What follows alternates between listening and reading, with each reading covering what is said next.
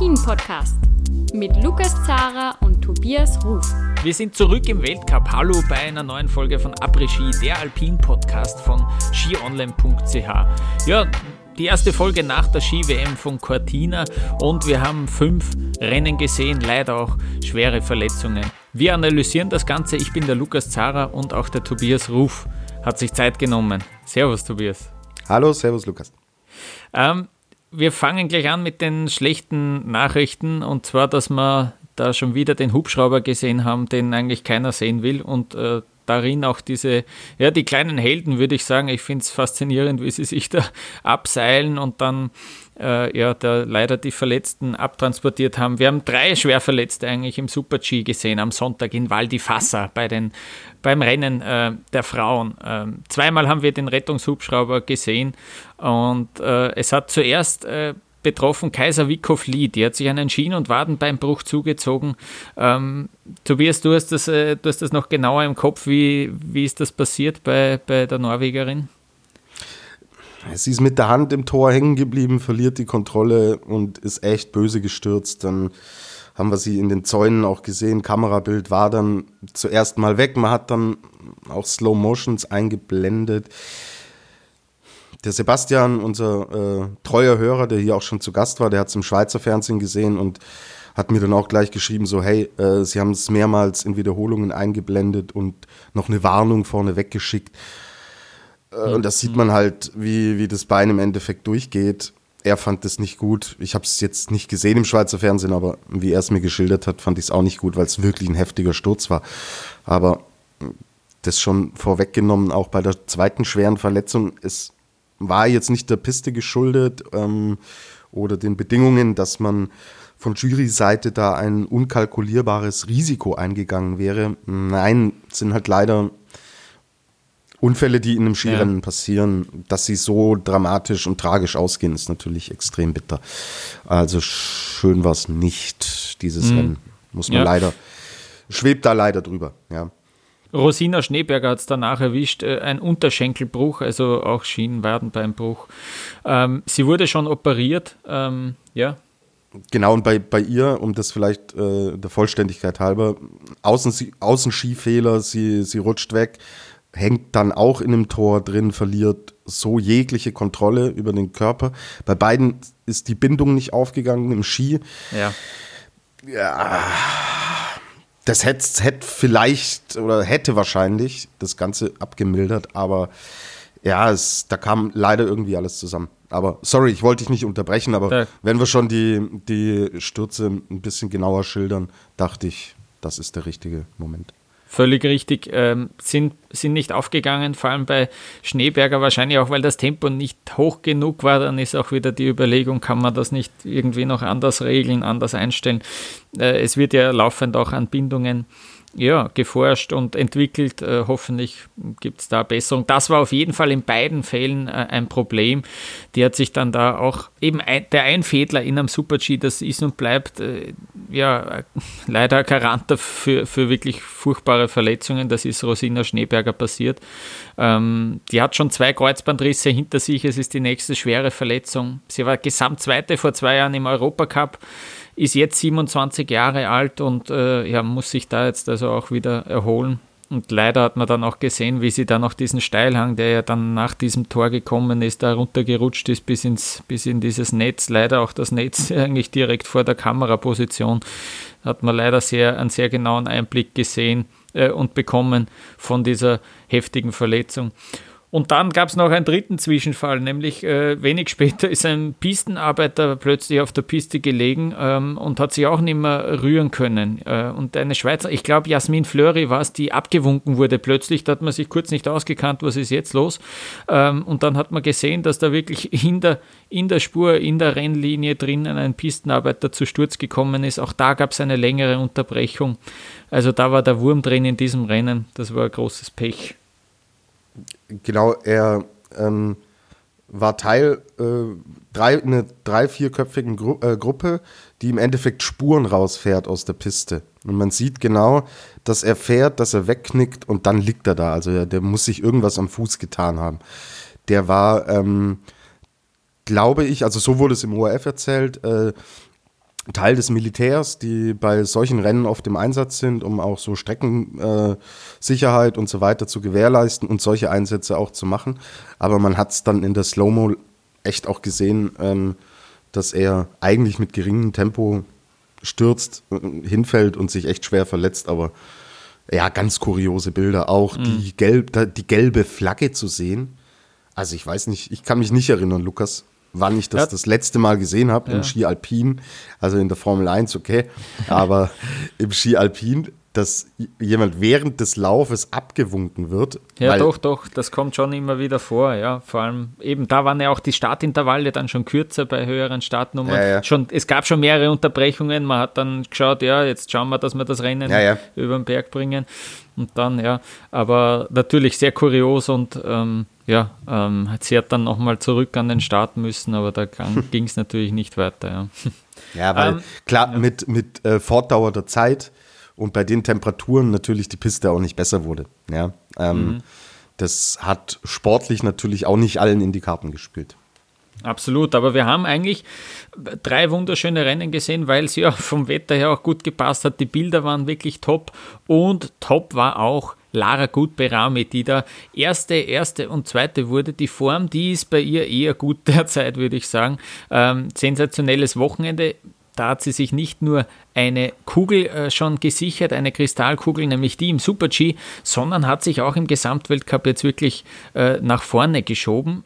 Bevor wir da darüber sprechen, haben wir einen Einspieler von ihr, wo sie gar nicht so begeistert wirkt äh, und auch dazu befragt wird, äh, was ist jetzt mit dem Gesamtweltcup? After those three days, I'm just happy to, to go home and, uh, and have a few days off. But um, with the time, I will realize that yeah, it's it's really it's amazing for sure you win the overall after the last race of the season, and uh, as you say, there's so many things that can happen every race. Um, everything can change so fast, so I'm just trying to be focused on uh, on every uh, race I'm, uh, I'm skiing, and uh, and as I said, the, the, energy level is already low for everyone, so uh, I'm I'm just focusing on this and trying to to ski fast, and I still have four more races to go, and my focus is just on, on skiing well on those races. Ganz kurz noch ein paar Zahlen, bevor wir uns wirklich mit dem Gesamtweltcup auseinandersetzen. Sie ist jetzt auf Platz 10 in der ewigen Bestrang, äh, äh, in der ewigen Rangliste, was die Weltcupsiege betrifft, mit 32. Von den Schweizerinnen gibt es nur noch eine, die vor ihr liegt, das ist Vreni Schneider und die steht, äh, die steht bei 55 Weltcupsiegen. Also da ist sie schon die zweitbeste sozusagen. Ähm, ja, sensationell. Und jetzt ist sie im Gesamtweltcup vorne, Tobias. Ähm, derzeit der Vorteil klar bei ihr, oder? Ist klar bei ihr. Sie steht bei 1227 Punkten. Petra Vlhova ist Zweite mit 1040 Punkten. Michelle Gesin Dritte mit 892. Aber ich glaube, wir können uns darauf äh, committen, dass es zwischen Gut Berami und Vlhova mhm. ausgehen wird. Und es sind schon fast 200 Punkte. Und wenn man sich die Einzelwertungen anschaut, erinnert mich das sehr, sehr stark an Federica Brignone aus der letzten Saison. Du weißt, ich habe es hm. immer wieder gerne rausgeholt und hier ist sie Dritte im Abfahrtsweltcup, sie ist ähm, Sechste im Riesenslalom, ganz klar Erste im Super-G, hat sie auch schon gewonnen, Dritte im Parallel-Ranking. Okay, ein Rennen hm. können, wir, können wir vernachlässigen, aber Petra Vlhova ist Zwölfte im Abfahrts, äh, äh, in der Abfahrtswertung. Sie führt im Slalom. Sie ist Siebte im äh, Super-G, ach, äh, Achte im Super-G, Siebte im Riesenslalom. Ja, mh, hm, da, das Pendel schlägt schon aus Richtung Lara Gutberami. Und klar, the trend is your friend, heißt es ja so schön. Und sie ist einfach so brutal gut in Form. Und äh, sie gewinnt ja jetzt nicht nur mehr wie noch vor ein paar Wochen die Super Gs und in den anderen Disziplinen, okay, ist sie so mit dabei, so im Bereich Top 10, Top 5. Sie hat halt zwei Abfahrten jetzt gewonnen. Und das ist schon eine fette Ansage. Und lass uns aufs Programm schauen. Also ich glaube, ja. das ist jetzt genau das Thema, äh, worum es geht, weil wir haben nur noch drei Weltcup-Stationen. Dann ist die Saison vorbei, okay, mit äh, der Lenzer Heide zum Saisonabschluss. Klar, da sehen wir natürlich noch einige Rennen, weil da ähm, tatsächlich bis auf äh, parallel im Einzel jedes Rennen auch gefahren wird. Also jede Disziplin. Kombination auch nicht, aber braucht kein Mensch. Ähm, lass, uns, lass uns das Programm anschauen. Also jetzt, und das ist natürlich auch eine Konstellation, Petra Vlhova, Heimweltcup in Jasna in der Slowakei. Hm. Dort findet ein Riesenslalom und ein Slalom statt.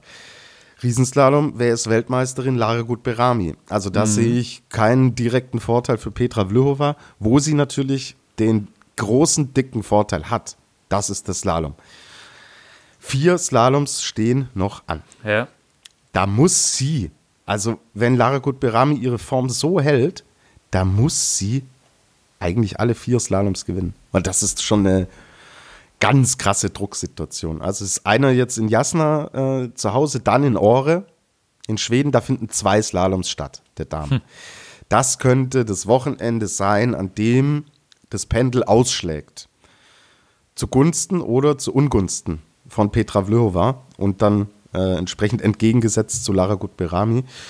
Aber Stand jetzt, also wir haben jetzt drei Slaloms, einen Riesenslalom Mai Lara Gutberami, sie äh, macht da so ein bisschen Tiefstapelei und sagt, ach ja, das interessiert mich ja nicht. Hey, klar, natürlich interessiert sie das. Brauchst du uns nicht erzählen. Das ist doch das, die größte Auszeichnung, die du als Sportler gewinnen kannst. Weil so ein Gesamtweltcup, der steht über, eine w über einem WM-Titel, der steht über einem äh, olympischen Gold. Nicht in der öffentlichen Wahrnehmung, aber wenn du über ein, äh, fast ein halbes Jahr der beste Skifahrer, die beste Skifahrerin der Welt bist, eine höhere sportliche Auszeichnung kann es nicht geben in einer Saison. Kann sie mir nicht erzählen, dass sie das nicht wahrnimmt und das nicht sieht, vor allen Dingen, weil sie ja vorne ist. Ja, also, ja, auch da bin ich gespannt, ob das irgendwann im Kopf vielleicht arbeitet, aber so wie es jetzt aussieht, nehmen wir an, Vlhova macht diese knapp 200 Punkte in den drei Slaloms gut das hat sie auf jeden Fall drauf, mhm. dann kann es sein, dass die beiden so gut wie punktgleich äh, in die Lenzer Heide fahren und dann Action. Hm. Showtime, mein Lieber. Ähm, Lara Gutberami hat schon mittlerweile vier Kugeln. Na, daheim noch nicht, aber drei hat sie daheim. 2015, 2016 hat sie ja den Gesamtweltcup schon einmal gewonnen. Und Tobias, du weißt es, worauf ich am meisten hoffe. Das Szenario, dass vor dem letzten Rennen der Saison, vor dem Slalom in der Lenzer Heide, die, äh, die, die Lara Gutberami 85 Punkte Vorsprung hat. Das bedeutet, dass Vlhova gewinnen kann und dann überlegt sich Lara Gutberami hoffentlich schon, dass sie noch mit ihrer Zipfelmütze sozusagen äh, im Slalom antritt, ja, ähm, was sie, weiß ich nicht, äh, wie lange schon nicht mehr gemacht hat. Ähm, ich würde sie gerne im Slalom sehen, dass es wirklich bis zum letzten Rennen äh, dazu kommt, dass sie vielleicht da einen 15. Platz braucht für, die, für den Sieg im Gesamtweltcup. Das wäre mein Traum-Szenario. Also die Hermann Mayer Gedächtnisfahrt. Genau, ja. Äh, das will ich sehen. Wir sind sehr gespannt, äh, wie das weitergeht. Ähm, es wird, ja, es wird echt noch spannend und dieses, dieses Wochenende in Aure, das habe ich gar nicht am Schirm gehabt, dass da noch zwei Slaloms am Programm stehen. Also das ist auf jeden Fall noch der Vorteil, den Petra Vluhova hat. Ja, so ist es. Ähm, lass uns noch kurz bei diesem Wochenende auch über eine andere reden, nämlich über die Titelverteidigerin, wenn man so will. Federica Brignone, die hat ja im Super-G den ersten Saisonsieg gefeiert. Äh, nach dieser verkorksten WM, wo wirklich gar nichts äh, ja, gelaufen ist für sie, hat sie jetzt also wieder ja, in die Spur zurückgefunden und einen Sieg eingefahren. Wir haben einen Einspieler von ihr, was sie zu diesem Sieg zu sagen. Yeah, I'm really satisfied. It's for sure about my skiing, uh, about what I put on on the slope during the race because I'm. Uh, uh, it's been a tough time because I was I was skiing better than the first uh, period of the season, but uh, I wasn't able to put it on the race hill, and uh, and for me it was uh, really frustrating. And um, being knowing that I could ski better and uh, not being able to do it on a race, it was uh, it was not not so fun and not so easy for me. it's, it's been a tough period, but I'm really happy about today and the way I skied that's the most important thing. I was not trying to win, I was not trying to do anything else than skiing and uh, really find that, uh, that sensation that I have in training because um, I, I, feel really my skis right now. I, I feel like I can do whatever with my skis. Um, I feel a lot confidence but uh, on the race I was uh, maybe too aggressive, maybe too angry and, and hungry for for a victory. So I uh, or I, tr- I was trying to match and then uh, right away I was okay. I need to try less, but it was not working. So I was um, it was not the right uh, the right uh, thing. I was, uh, but um, I never give up. That's a thing that I have in, with myself. I never give up, and uh, and it's hard. Sometimes it's really really hard. But uh, one thing that I have since I'm a kid, it's uh, that I that I, that I keep keep on trying, keep on trying, and I and I don't give up. Ja, too angry and too hungry, sagt sie, war sie. Also zu, zu krantig und zu hungrig äh, hat es da vielleicht auch ein bisschen versucht äh, ja, zu erzwingen. Und jetzt ist es ihr wieder aufgegangen und das ja, ja doch recht deutlich. Äh, der Vorsprung im Super-G, der war beträchtlich.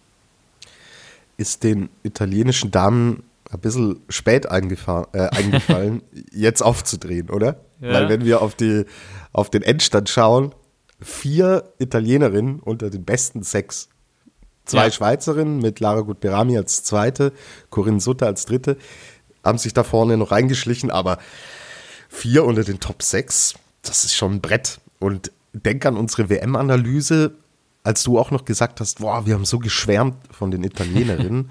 genau. Und dann ist die WM zu Hause in Cortina und sie bringen es nicht hin. Ja, und eine Woche später geht es irgendwie doch auch wieder zu Hause. Weil die Fassa übrigens, muss ich sagen, also wurde auch von den Beteiligten tatsächlich sehr gelobt, was die mhm. Organisation angeht. Also Val di Fassa ist ja kein Standort, den wir im Kalender haben eigentlich. Genau, genau. Und den ja. wir regelmäßig haben. Äh, eingesprungen jetzt für ähm, die Rennen, die in Yangqing, verzeiht mir mein Chinesisch, also Generalprobe für Peking, aber mhm. wir wissen alle, äh, ich beschäftige mich jetzt schon damit, weil ich nächstes Jahr dort sein werde das hat mit Peking nicht viel zu tun. Ja, also das ist wirklich weit weg. Also ihr wisst, was, was ich meine, dass es um die Generalprobe für Olympia hätte steigen sollen. Klar, aufgrund der Corona-Pandemie wurden sämtliche Weltcups in allen Wintersportarten in China eigentlich abgesagt. Und ja, weil die Fassa springt ein und hat sich da echt bewährt. Traumhafte Bilder waren wirklich äh, schöne, klar, die Stürze, wie gesagt, das lag nicht an der Piste. Also als mhm. Weltcup-Standort hat sich Waldi Fasser da schon beworben. Ja, ja finde ich auch. Äh, ähm, zuerst habe ich mir gedacht, bei den Abfahrten vielleicht ein bisschen auf der kürzeren Seite, nur so 1,20, 1,25, aber auf der anderen Seite so spät in der Saison, drei Speedrennen an einem Wochenende, da haben wir auch Zuschriften bekommen auf Twitter, ob das not, not, notwendig ist, dass man da drei Speedrennen in drei Tagen fahrt, äh, wenn man schon ein bisschen müde ist. Das hat Lara Gut ja selber auch gesagt im Einspieler. Es, alle sind schon ein bisschen ja, am ausgelaugt äh, sein, äh, so spät in der Saison, äh, ist sicher auch gut, deswegen äh, coole Rennen. Und äh, nochmal zurück zu Brignone, die, die, der haben ja diese Bedingungen dann auch äh, super gepasst. nicht allzu eisig, die Sonne hat auf die Piste gescheint, aber nicht wirklich so groß beschädigt. Das war immer noch halbwegs fair. Und äh, was ich jetzt auch gesehen habe, sie ist jetzt die erfolgreichste Weltcupläuferin äh, Italiens. Sie hat 16 Weltcupsiege und ist damit gleich auf mit Deborah Compagnoni. Ähm, also auch äh, wirklich dies, diese richtig große Nummer eigentlich und äh, so, so erfolgreich war Italien, erfolgreicher war Italien bei den Frauen im Weltcup äh, noch nie. Und äh, ich würde jetzt gern auch noch ein paar Worte verlieren zu den Österreicherinnen. Da gibt es zwei, die ich äh, erwähnen will. Und äh, einerseits ist das Ramona Siebenhofer, die zweite geworden ist ähm, in der ersten Abfahrt. Da haben ihr nur zwei Hundertstel gefehlt auf den Sieg. Aber sie hat diese Form, die sie bei der WM angedeutet hat, drei fünfte Plätze dort, hat sie wirklich jetzt bestätigt und die gefällt mir wieder viel besser, auch wenn sie dann drüber redet. Sie hat sich überhaupt nicht geärgert über diese zwei Hundertstel, hat sie wirklich gefreut, dass sie wieder in der Weltspitze ist, dass sie da mithalten kann. Die ist derzeit wirklich ähm, ja, in a good place, wie man so schön sagt. Auch am, auch am Samstag dann Platz 4 nochmal. Äh, gut, da hatte sie ein bisschen eine höhere Startnummer, aber war schon wieder mit der Startnummer in einem Bereich, wo sie sich die Startnummer aussuchen kann, hat die 13. Äh, am Freitag hatte sie noch die 2, da hatte sie auch ein bisschen Losglück vielleicht, natürlich eine frühere Startnummer. Aber das äh, geht in die richtige Richtung und äh, das ist auf jeden Fall sehr cool. Sie hat auch noch gar nicht so viele. Ich glaube, es war erst ihr fünfter Podestplatz im Weltcup überhaupt. Also ähm, Das ist äh, sehr cool. Und eine andere, die ich erwähnen will, ja, Conny Hütter, Cornelia Hütter, die hat ihr Comeback gegeben ich war jetzt, glaube ich, zwei Jahre lang nicht dabei, äh, immer wieder Verletzungen gehabt. Und sie ist doch, äh, in Österreich bekommt die doch auch mehr Aufmerksamkeit, weil sie auch schon Weltcuprennen gewonnen hat, ähm, weil sie immer wieder auch ähm, ja, gehandelt wurde als, als eine wirklich sehr starke Speedfahrerin. Sie hat ihr Comeback gegeben am Freitag in der Abfahrt, da ist sie noch nicht in die Punkte gekommen. Am Samstag hat sie das Rennen ausgelassen, aber am Sonntag im Super-G, äh, und das finde ich bemerkenswert, äh, jetzt muss ich genau schauen, damit ich nichts Falsches erzähle, ist sie auf Platz 21 gefahren, äh, hatte die Startnummer 34. Also das war schon ähm, sehr, sehr cool, dass sie da auch gleich wieder zeigen kann, dass sie da durchaus mithält. Ähm, Rückstand von zwei Sekunden ist voll okay, auch mit den vielen Unterbrechungen in diesem Rennen, das hat ihr auch nichts gemacht, denke ich mal, ist auch ein bisschen schwer, wenn du das erste Rennwochenende jetzt wieder hast, dann merkst du, dass da gleich zweimal der Hubschrauber kommt und äh, Läuferinnen ähm, ja ins Krankenhaus bringen muss, ähm, dass du da cool bleibst und äh, ja, Platz 21 ist in diesem Fall wirklich ähm, ein cooler Erfolg. Tobias, wie hat es äh, bei den Deutschen oder bei der Deutschen wahrscheinlich, muss man wieder sagen, ausgesehen? Ja, Katrin Hirtel-Stangassinger war an diesem Wochenende auch mit dabei. Ähm, und ja, gut, sie ist noch, noch viel zu weit weg von der Weltspitze, aber sie ist noch relativ jung. Und ja, Kira Weidle, es ist, äh, es ist wirklich ein Phänomen inzwischen. Ähm, dass sie, weil so weit liegen Abfahrt und Super G ja jetzt nicht auseinander. Rein von den Disziplinen her. Aber wenn man sich die Ergebnisse von Kira Weidle anschaut, könnte man meinen, dass Abfahrt und Super-G so weit auseinander liegen wie Abfahrt und Slalom. Es ist wirklich krass. Sie hat selber auch im Interview gesagt, sie ist ratlos. Sie kann es sich hm. nicht erklären, wo diese, dieser Leistungsunterschied herkommt. Vierter Platz in der ersten Abfahrt, da war sie wirklich ganz, ganz nah dran. Am Stockerlplatz von Corinne Sutter, da haben ihr sieben äh, Hundertstel gefehlt damit sie aufs Podest fährt. Einen Tag später endlich das erste Weltcup-Podest auch in dieser Saison. Silber hat sie geholt bei der WM hm. und ähm, fährt jetzt hier auch aufs Podest. Cool, sie ist mega gut in Form.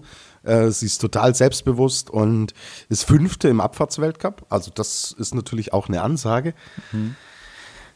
Dann kommt der Super G und sie wird 24. Also es ist wirklich, es ist wirklich absurd, ähm, wie weit das hier stellenweise auseinandergeht bei Kira Weidle. Aber, ähm, okay, man weiß jetzt, woran man auch arbeitet und ansetzen kann. Aber eigentlich, ich habe ja mit ihr telefoniert, ja, vor dem Saisonstart und sie hat mir erzählt, so ja, sie hat eigentlich ein gut, gutes Gefühl in Richtung ähm, Super G, weil aufgrund von Corona man nicht die, das, die klassischen Abfahrtstrainingslager in Übersee machen konnte und sie dann mehr oder weniger auch gezwungen wurde, ähm, Riesenslalom zu trainieren und zu fahren und sie hat sich dadurch natürlich ähm, den Boost für den Super G äh, erhofft. Ja, der ist halt null da. Äh, hm. pff, sie ist, wie gesagt, fünfte im Abfahrtsweltcup, äh, 23. im Super G-Weltcup. 51 Punkte hat sie da geholt. Also krasser Unterschied, aber ich will nicht meckern. Ich bin mega happy, dass sie so konstant und so gut und so stabil in der Abfahrt ist. Und hey, Kira ist 25 geworden jetzt äh, vor ein paar Tagen. Herzlichen Glückwunsch noch. Das ist ja noch kein Alter. 25 Jahre. Da geht richtig was, Lukas. Also deswegen. Ich will mich nicht beschweren, aber es ist schon.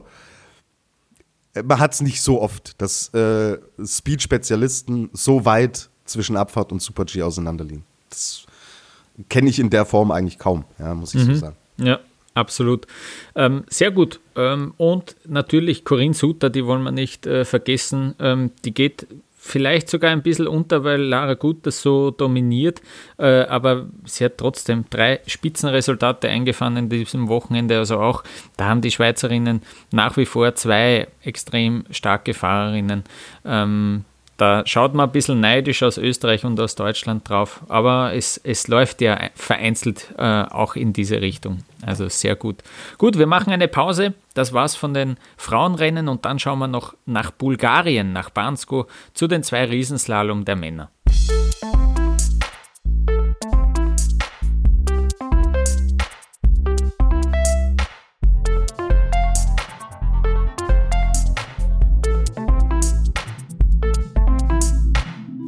Den zwei Riesenslaloms in Bansko, da ist der Weltmeister im Riesenslalom Mathieu Fevre irgendwie zum Mann des Wochenendes geworden. Am Samstag fuhr er auf Platz 2 hinter Philipp Subcic und vor Stefan Brennsteiner und am Sonntag hat er das Rennen gewonnen, vor Marco Odermatt und Alexis Pointerot. Äh, was ich so mitbekommen habe, der fährt seit ein paar Wochen einen neuen Ski, wo anscheinend auch Tommy Ford und Ted Ligety irgendwie bei der Entwicklung geholfen haben sollen. So sagt man es in, in US-amerikanischen Medien, die ähm, dann so ein bisschen die ähm, den Einfluss aus den USA da reinbringen wollen, auch in diese Erfolgsgeschichte, zu Recht. Äh, und dieser Ski, der tut ihm anscheinend gut, also nicht schlecht, äh, ja, in Cortina zum äh, Weltmeister geworden und jetzt auch seinen zweiten Weltcupsieg eingefahren. Wir hören, was er zu seinem Sieg zu sagen hat. I'm just really, really happy about my uh, my day, about my weekend here in uh, in Bonsko. You must challenge yourself. You must uh, push yourself to uh, to the limits if you want to if you want to win the, the races, if you want to win a World Cup. So actually, there is no, um, yeah, you know, yeah, there is no like flow. You know, every day it's uh, is a new day. So uh, yeah, that's that's just how it is. I'm I'm really happy uh, today. Now I know that uh, if I do my best skiing, I can. I can play with uh, all the skiers, so uh, for sure when I am in the start, I just want to, to do that and yeah, today I managed to do uh, uh, my basking on the two runs and uh, I have the victory, so yeah, that's good. I can play with the best, sagt Mathieu Favre. Äh, das taugt mir die Wortwahl, dass er da vorne mitspielt. Äh, Tobias, das ist äh, schon bemerkenswert, wie der auf einmal im Riesenslalom vorne mitspielt. Mhm.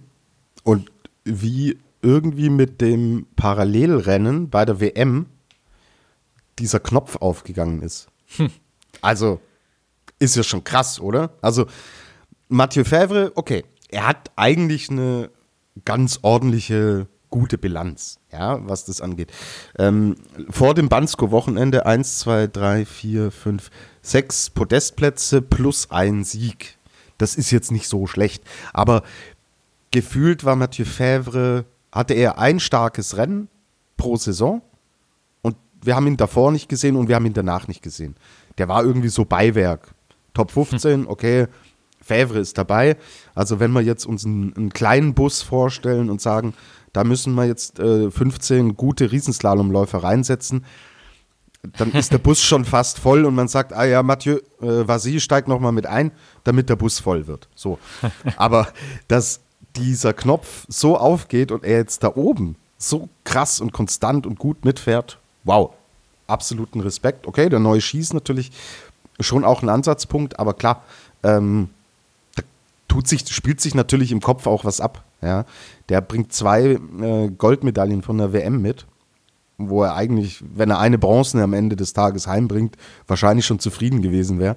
Und damit lässt sich's leicht erfahren. Coole Geschichte, guter Typ und ja, zweiter, erster, mega. Also krasses Wochenende von ihm.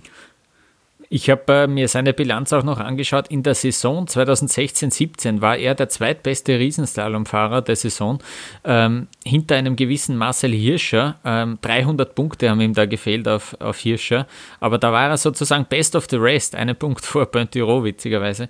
Ähm, aber da, ja, da hat er auch schon bisschen, bisschen was gezeigt, aber dann eben die letzten Saisonen, da waren, folgten dann die Plätze 12, 9 und 7 im Riesensalon-Weltcup. Also wie du sagst, natürlich erweitertes Spitzenfeld, aber jetzt äh, nicht einer, den man als äh, ja, Goldfavorit bei der WM nennen würde.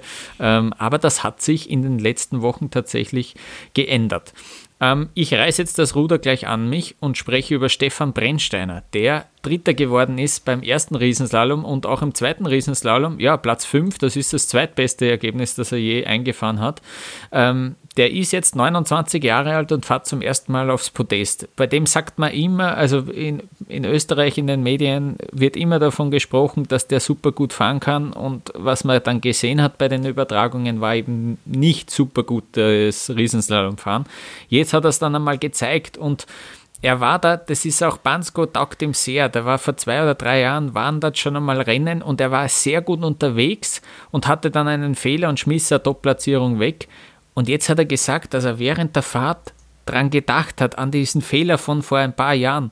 Das ist ja Wahnsinn, da merkt man die Unsicherheit, die, die man bei einem Druck, in der Drucksituation des Weltcuprennens dann hat, ähm, eigentlich verrückt, aber dieses Mal ist es ihm aufgegangen. Jeweils die zweiten Durchgänge waren sehr gut, äh, haben sehr gut geklappt und so hat er sich da ja, äh, sein erstes Weltcup-Podest geholt. Also sehr cool. Hoffentlich geht es so weiter.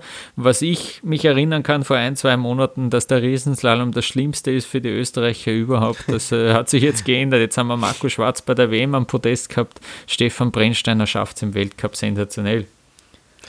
Ja, erinnerst du dich, Saisonanfang, wo es auch überhaupt nicht lief und der mediale Druck immer krasser und größer wurde und der Ferdl Hirscher, der in dieses Team auch involviert ist, der immer gesagt hat, bleibt's ruhig. Wir sind auf einem guten Weg. Ihr werdet schon sehen. Und hey, Ferdl, äh, ich hätte es damals nicht gedacht. Äh, wir hatten ja damals die, die These aufgestellt, der Ferdl sagt, ah, beruhigt euch, alles gut. Gleichzeitig sind Bilder vom Tiefschneefahren von Marcel Hirscher aufgetaucht und wir haben gedacht, ah ja, das meint er.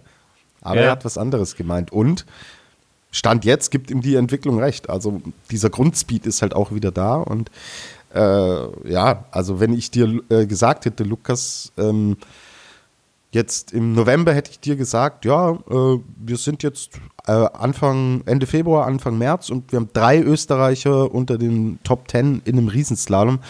Dann hättest du gesagt, äh, das war Après der Podcast, die letzte Folge, äh, oder ich mache es alleine in, in Zukunft, oder? ja. Also Wahnsinn, Wahnsinn. Ich habe auch auf Twitter irgendwie gesehen, ähm, Bilanz äh, in den ÖSV-Technikrennen, seitdem Marcel Hirscher mal gemeinsam mit denen trainiert hat auf der Reiteralm. Da gab es ja auch diese Videos und die schaut dann natürlich Weltklasse aus, weil Marco Schwarz da auch im Riesenslalom aufgetrumpft hat, jetzt Stefan Brennsteiner. Also ähm, natürlich kann man sich diese Korrelationen auch herbeidichten, wenn man will. ähm, ähm, wer weiß, äh, was es gebracht hat. Ja, und jetzt ähm, ist es so, dass äh, Alexis Pointureau, ja, der hat äh, am Samstag es geschafft, im zweiten Lauf, fast den ganzen Lauf eigentlich nur mit einem Stock fertig zu fahren und ist dann noch ähm, auf Platz 4 gefahren. Äh, am Sonntag ist er auf Platz 3 gefahren. Äh, Vierter und Dritter, das sind zwei Top-Resultate. Äh, er hat Sonntag bei der Besichtigung als er den Lauf so schon mal durchgegangen und trainiert hat, hat er übrigens auch noch mal äh, einen Stock verloren. Eieiei. Nicht, dass er jetzt nervös wird am Ende der Saison, nämlich Tobias in der Gesamtwertung. Ähm, dritter, vierter, äh, das sind Platzierungen, die jetzt nicht Häuser ausreißen, aber trotzdem genau das sind, was er braucht, oder? Genau. Ähm, und die ganze Saison sprechen wir schon drüber, dass er jetzt nicht mehr der Do-or-Die-Panther ist, der immer nach ganz vorne fahren will und muss. Ah, er sammelt. Der Panther wird zum Hamster und der holt sich halt Punkt um Punkt um Punkt.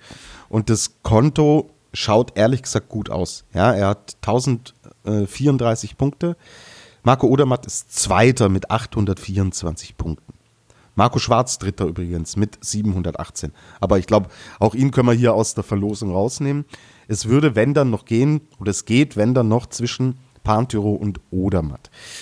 Okay, schauen wir auf den Kalender, der noch kommt. Also Lenzer Heide, auch bei den Herren werden wir bis auf die Kombination und Parallelrennen im Endeffekt alles sehen, was der Weltcup so zu bieten hat. Kann ich jetzt keinen Vorteil für Odermatt ausmachen. Wenn wir, wenn wir sagen Abfahrt, Super G, Riesenslalom, Slalom, hm, jeder hat im Endeffekt drei Disziplinen, wo er ganz vorne mit reinfahren kann. Also bei Pantyro ist es das Slalom, bei Odermatt dann tendenziell noch die Abfahrt und äh, Super G Riesenslalom können sie beide gut. Also hier sehe ich letztlich keinen wirklich großen Vorteil. Wenn Odermatt irgendwie dieses Ding noch drehen will, dann muss er es in Saalbach Hinterklemm tun.